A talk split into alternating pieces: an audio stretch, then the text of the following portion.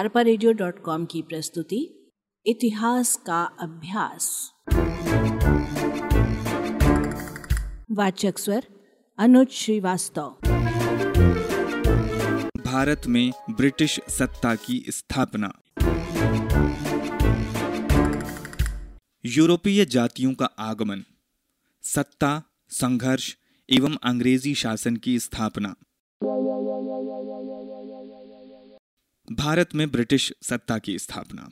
भारत में मुगल शासक बाबर के द्वारा जिस विशाल मुगल साम्राज्य की स्थापना की गई थी, वो 18वीं सदी में पतन के गर्त में डूब गया। औरंगज़ेब के पश्चात दिल्ली पर बैठने वाले सभी मुगल शासक विपत्तियों में घिरे रहे और मुगल साम्राज्य जर्जर होता गया। मुगल साम्राज्य के इस मलबे पर कई स्वतंत्र और अर्ध स्वतंत्र शक्तियाँ उठ खड़ी हुईं। दक्षिण में निजामुल मुल्क, बंगाल में अली वर्दी खां एवं अधम में शहादत खां ने स्वतंत्र राज्यों की स्थापना कर ली एवं रोहेल खंड में रूहेल अफगानों ने अपनी स्वतंत्र सत्ता स्थापित कर ली।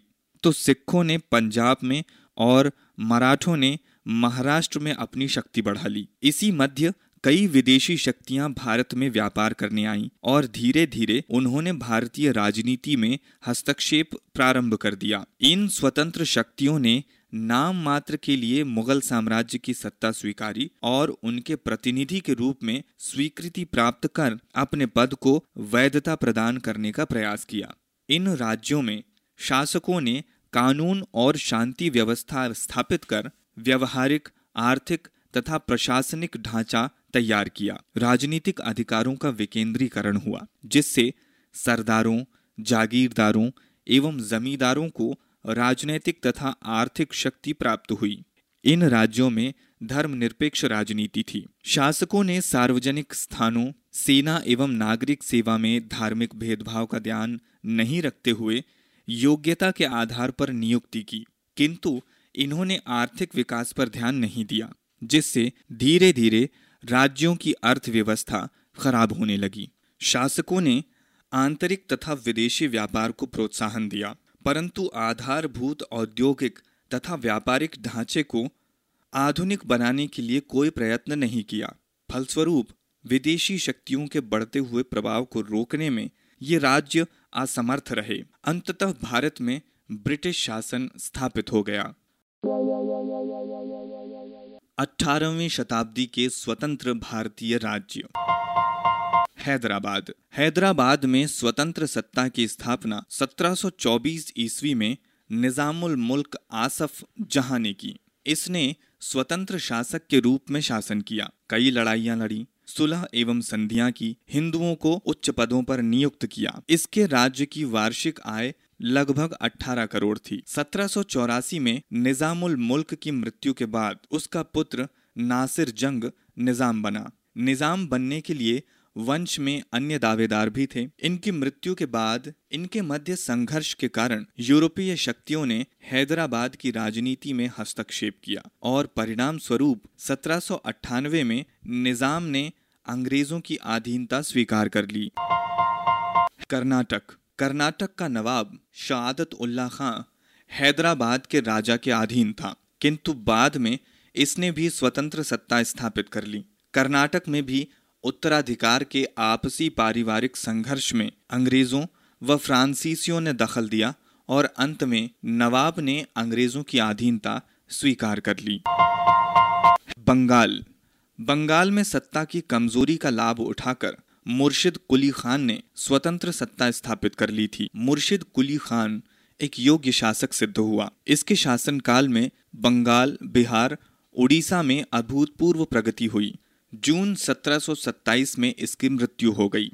मुर्शिद कुली खान के पश्चात इसका दामाद शुजाउद्दीन मोहम्मद खां वहाँ का शासक बना। सत्रह में इसकी मृत्यु के पश्चात शुजाउद्दीन का पुत्र सरफराज खान गद्दी पर बैठा। इसके शासन में बंगाल में अराजकता फैल गई। 10 अप्रैल 1740 में इसे मारकर अलीवर्दी खान बंगाल, बिहार और उड़ीसा का शासक बन गया। उसने पुनः बंगाल में शांति और व्यवस्था कायम की। अली वर्दी खान के पश्चात इसका पौत्र सिराजुद्दौला बंगाल का शासक बना। वो प्लासी युद्ध एवं बक्सर के युद्ध में अंग्रेज़ों से पराजित हुआ और उसने उनकी आधीनता स्वीकार कर ली। अवध। अवध में शहादत खान ने स्वतंत्र सत्ता स्थापित की थी। इसकी मृत्यु के पश्चात सफदर जंग अवध का नवाब बना। अक्टूबर सत्रह में शाहजुद्दौला नवाब बना। ये उत्तर भारत का सर्वाधिक लोकप्रिय नवाब था। 1765 ईस्वी में बक्सर के युद्ध में अंग्रेज़ों से पराजित होने के पश्चात शुआजुद्दौला ने इलाहाबाद और कड़ा प्रांत अंग्रेज़ों को दे दिया। 1856 में लॉर्ड डलहौजी ने अवध के अंतिम नवाब वाजिद अली शाह पर कुशासन का आरोप लगाकर अवध पर अधिकार जमा लिया। मैसूर। मैसूर में 1761 ईस्वी में हैदर अली नाम के सेना नायक ने सत्ता स्थापित कर ली। हैदर अली एवं इसका पुत्र टीपू सुल्तान जीवन पर्यंत अंग्रेज़ों से युद्ध करते रहे। अंततः मैसूर भी अंग्रेज़ों के आधिपत्य में आ गया। इन राज्यों के अतिरिक्त दिल्ली के आसपास कई स्वतंत्र राज्य स्थापित हुए। इनसे राजपूत राज्य, जाट राज्य, सिख राज्य प्रमुख थे। ये सभी स्वतंत्र देशी राज्य सदैव आपसी संघर्ष करते रहे, जिससे भारत की राजनीतिक, आर्थिक एवं सामाजिक स्थिति अत्यंत खराब हो गई थी। इस कमज़ोर राजनीतिक स्थिति का लाभ उठाकर विदेशी शक्तियों ने अपने पैर जमाना शुरू कर दिए। अरपा रेडियो डॉट कॉम की प्रस्तुति, इतिहास का अभ्यास।